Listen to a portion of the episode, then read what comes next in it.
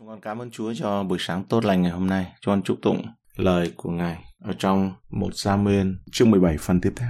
Nguyện xin lời Chúa là ngọn đèn soi chân chúng con và là ánh sáng trên đường lối chúng con. Trong danh Chúa Jesus Christ. Amen.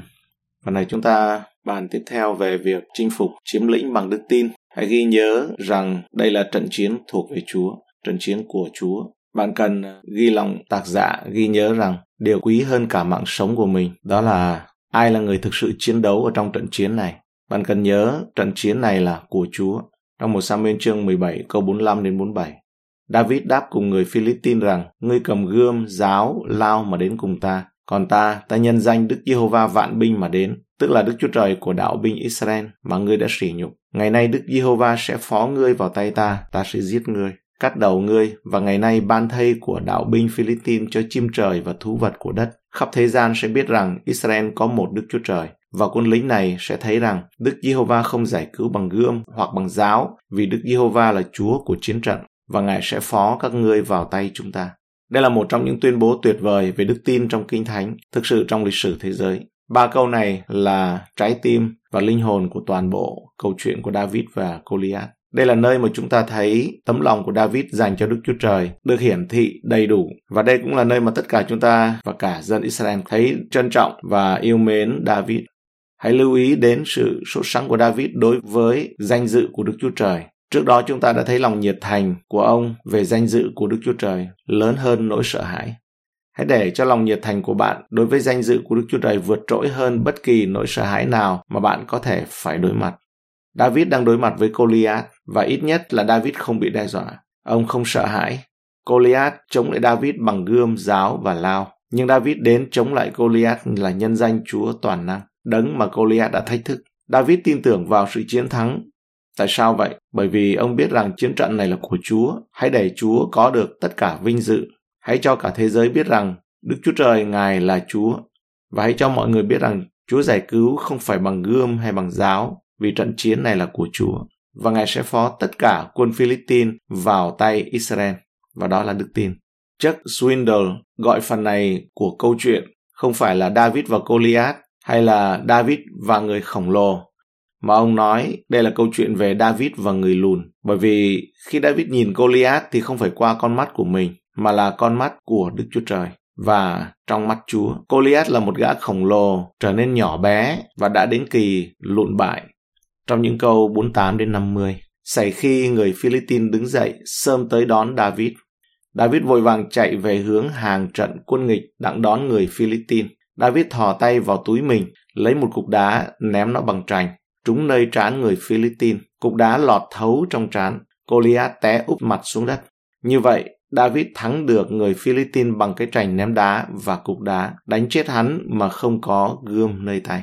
Trận chiến kết thúc trước khi nó bắt đầu. Đây là cú đấm knock-out trực tiếp ở hiệp đầu tiên. Ngay cú đấm đầu tiên, David chiến thắng Goliath mà không có gươm trong tay, tin cậy quyền năng của Đức Chúa Trời và sử dụng vũ khí của Đức Chúa Trời. David chiến thắng người Phi-li-tin chỉ bằng một chiếc dây súng bắn đá và một viên đá. Tôi thích những gì mà Ping, là một học giả đấy tên là Ping, nói ở đây. Một viên đá trong bàn tay của đức tin đáng giá hơn tất cả bộ áo giáp của sự vô thần trên người khổng lồ. David nhận biết chắc chắn, xác quyết điều ông tin, ông không cố sức riêng mình, Chúa đang hành động và đang cảm động ông. Chúng ta đọc thấy ở trong hai Sử Ký chương hai mươi câu mười lăm. Hỡi các người Juda và dân cư thành Jerusalem cùng vua Josaphat, hãy nghe, Đức Giê-hô-va phán cho các ngươi như vậy. Chớ sợ, chớ kinh hãi, bởi cớ đám quân đông đảo này, vì trận giặc này chẳng phải của các ngươi đâu, bèn là của Đức Chúa Trời. Bạn có thể áp dụng điều đó vào bất kỳ tình huống nào trong cuộc sống của mình. Đừng sợ hãi hay nản lòng với bất cứ điều gì bạn đang phải đối mặt hiện nay. Bởi vì trận chiến này không phải là của bạn mà là của Chúa. Vậy hãy sử dụng vũ khí của Chúa, đừng sử dụng vũ khí của thế gian. Hãy khoác lên mình bộ áo giáp đầy đủ của Đức Chúa Trời. Hãy nhớ đây là trận chiến của Ngài. Hebrew chương mười một câu một thì nói rằng: Và đức tin đó là sự biết chắc vững vàng của những điều mình đương trông mong, là bằng cớ của những điều mình chẳng xem thấy. Và đức tin ở đây dựa trên sự biết chắc, sự mà David nhận biết chắc chắn, và nó có một mối liên hệ trực tiếp giữa ông với Đức Chúa Trời ở tại đây. Và đây là cái điểm khác biệt, và đây cũng chính là cái điểm mà chúng ta cần noi gương. nó căn cứ trên mối quan hệ của mình với Đức Chúa Trời, thì David có thể đi đến một kết luận đây là trận chiến của Ngài. Và ông tin một cách xác quyết, nó có cơ sở an nghỉ ở trong chiến thắng của Đức Chúa Trời. Làm thế nào để bạn chiếm lĩnh bằng đức tin thay vì tê liệt bởi nỗi sợ hãi? Thứ nhất là hãy tin cậy vào quyền năng của Đức Chúa Trời. Thứ hai, hãy sử dụng vũ khí của Đức Chúa Trời. Và cuối cùng là hãy yên nghỉ trong chiến thắng của Đức Chúa Trời. Đức Chúa Trời là đấng đã chiến thắng rồi và chúng ta an nghỉ ở trong sự chiến thắng của Ngài dành cho chúng ta. Đức tin là chiến thắng, thắng vượt thế gian. Ở trong câu năm mươi mốt đến năm mươi tư chúng ta đi vào phần kết thúc câu chuyện. Đoạn David chạy lại, xông vào mình người Philistine, lấy gươm của hắn và rút ra khỏi vỏ, giết hắn và cắt đầu đi. Dân Philistine thấy kẻ lực sĩ mình đã chết thì chạy trốn. Bây giờ người Israel và Judah giấy lên, hò hét đuổi theo dân Philistine cho đến cửa thành Gad và Ekron. Người Philistine bị thương, ngã chết đầy đường Jarakim cho đến Gad và Ekron. Dân Israel sau khi đã rượt đuổi dân Philistine rồi thì trở về cướp phá trại quân chúng nó. David lấy thủ cấp của người Philistine đem đến Jerusalem, nhưng để binh khí Goliath lại trong trại mình. Bây giờ, cắt đầu của Goliath, đó là một chi tiết khủng khiếp. Bạn có thể thắc mắc tại sao nó lại có ở trong Kinh Thánh. Đây là một phần được chấp nhận trong chiến tranh vào thời đó, giống như một chiến tích, chiến lợi phẩm dành cho bên chiến thắng. Sau khi Saul chết, thì ở cuối sách Samuel ấy, người Philistine cũng chặt đầu Saul. Có thể là Đức Chúa Trời không có hài lòng về cái phong tục này, và chúng ta chắc chắn là cũng không phải được kêu gọi để đi chặt đầu kẻ thù của chúng ta ngày nay. Nhưng nó mang ý nghĩa hình ảnh, hình bóng ở trong đoạn Kinh Thánh này. Có một điều, đó là nó khẳng định với quân Philistine rằng tướng của họ thực sự đã chết, chứ không phải là chỉ gục ngã. Nhưng quan trọng hơn, ấy, nó hướng về Chúa Giêsu tại cây thánh giá, tại thập tự giá. Chúa Giêsu đã đánh bại tội lỗi và sự chết và Sa-tan ở tại thập tự giá. Được mô tả trong Kinh Thánh là đấng Christ đã nghiền nát đầu kẻ thù. Hãy nhớ là David là hình bóng hướng về đấng Christ ở trong Tân Ước. Chúng ta thấy lời tiên tri sớm nhất của Kinh Thánh ở trong Sáng Thế Ký chương ba câu mười lăm. Tại đó Đức Chúa Trời báo trước về sự mà Sa-tan bị nguyền rủa và sau khi nó cám dỗ Adam và Eva phạm tội. Đức Chúa Trời phán với Sa-tan rằng, phán với con rắn rằng, ta sẽ làm cho mày cùng người nữ, dòng dõi mày cùng dòng dõi người nữ nghịch thù nhau. Người sẽ giày đạp đầu mày, còn mày sẽ cắn gót chân người. Chúa Giêsu là hạt giống của người nữ, thuộc về dòng dõi người nữ đã nghiền nát đầu của Sa-tan tại thập tự giá, như đã được tiên tri ở trong Sáng Thế Ký chương ba. Chúng ta tự hỏi liệu Sa-tan có rùng mình khi David chặt đầu Goliath hay không? Dường như nhận ra cảnh này là hình ảnh xé nháp các màn ngoạn mục ở trong tương lai tại thập tự giá. Khi người Philippines thấy anh hùng của họ đã chết, họ đều quay đầu bỏ chạy. Dân Israel truy đuổi theo và cướp bóc những doanh trại của họ. Đây là hình ảnh về những gì Chúa Giêsu đã làm cho chúng ta. Đấng Christ đã đánh bại kẻ thù và kẻ thù đang chạy trốn.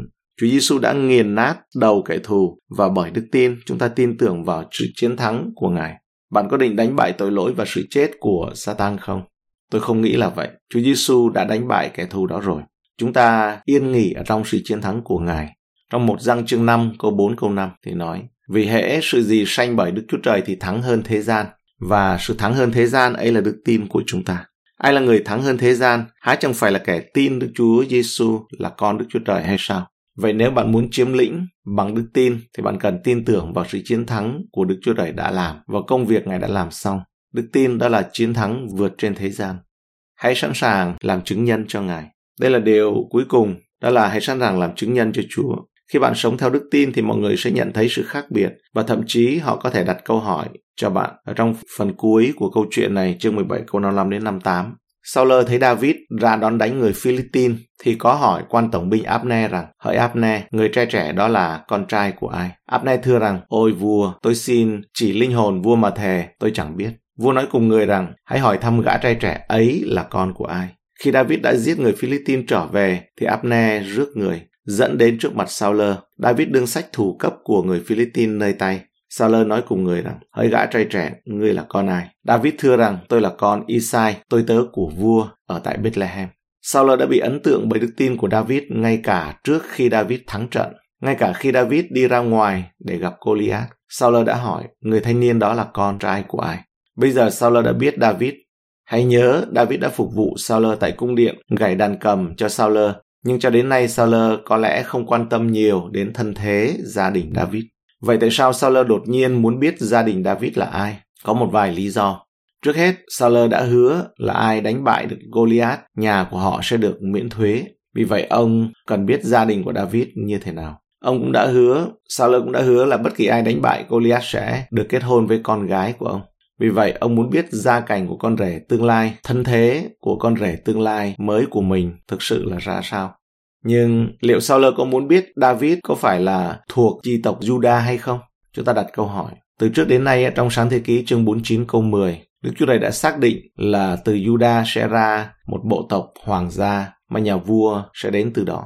Saul không thuộc chi tộc Judah, ông đến từ chi phái Benjamin. Samuel đã nói với Saul rằng Đức Chúa Trời sẽ thay ông bằng một vị vua khác. Bởi vậy, ngay cả khi David định đối mặt với Goliath thì Saul vẫn đang băn khoăn về gia đình của mình.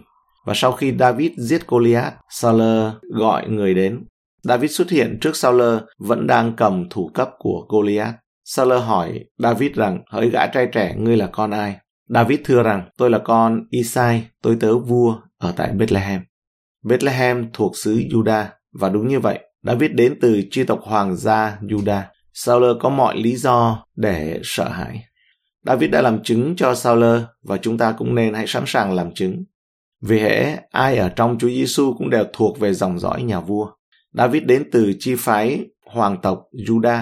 Chúng ta đến từ gia đình của hoàng gia của Chúa Giêsu, được nhận vào gia đình của Đức Chúa Trời, và chúng ta ở trong Chúa Giêsu nhờ Đức Thánh Linh được làm con nuôi của Ngài, và chúng ta trở nên những con trai và con gái của vua của cả vũ trụ này.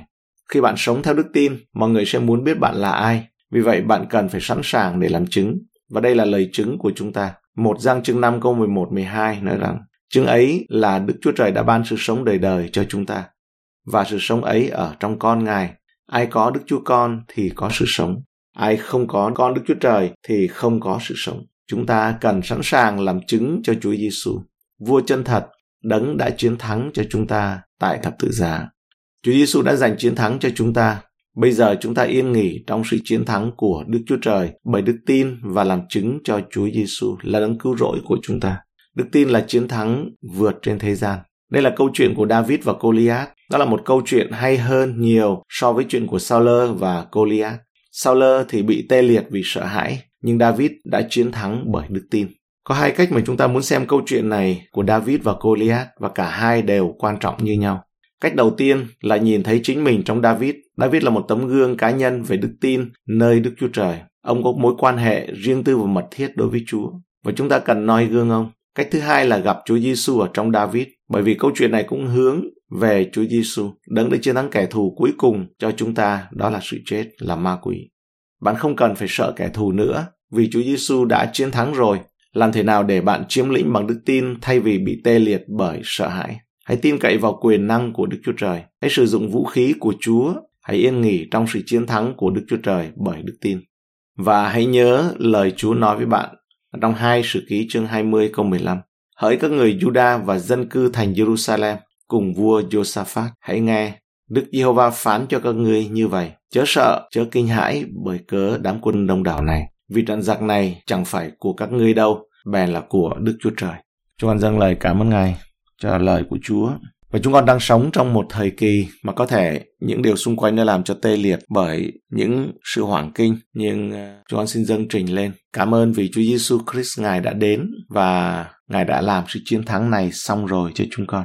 Cảm ơn Chúa về lời Chúa phán rằng: "Đừng sợ kẻ giết thân thể mà không làm chi được linh hồn, nhưng hãy sợ đấng có quyền bỏ thân thể và linh hồn vào trong địa ngục." Chúng con cảm ơn Ngài. Xin Chúa cho chúng con thay những sự sợ bình thường bằng sự kính sợ Chúa trong buổi sáng ngày hôm nay.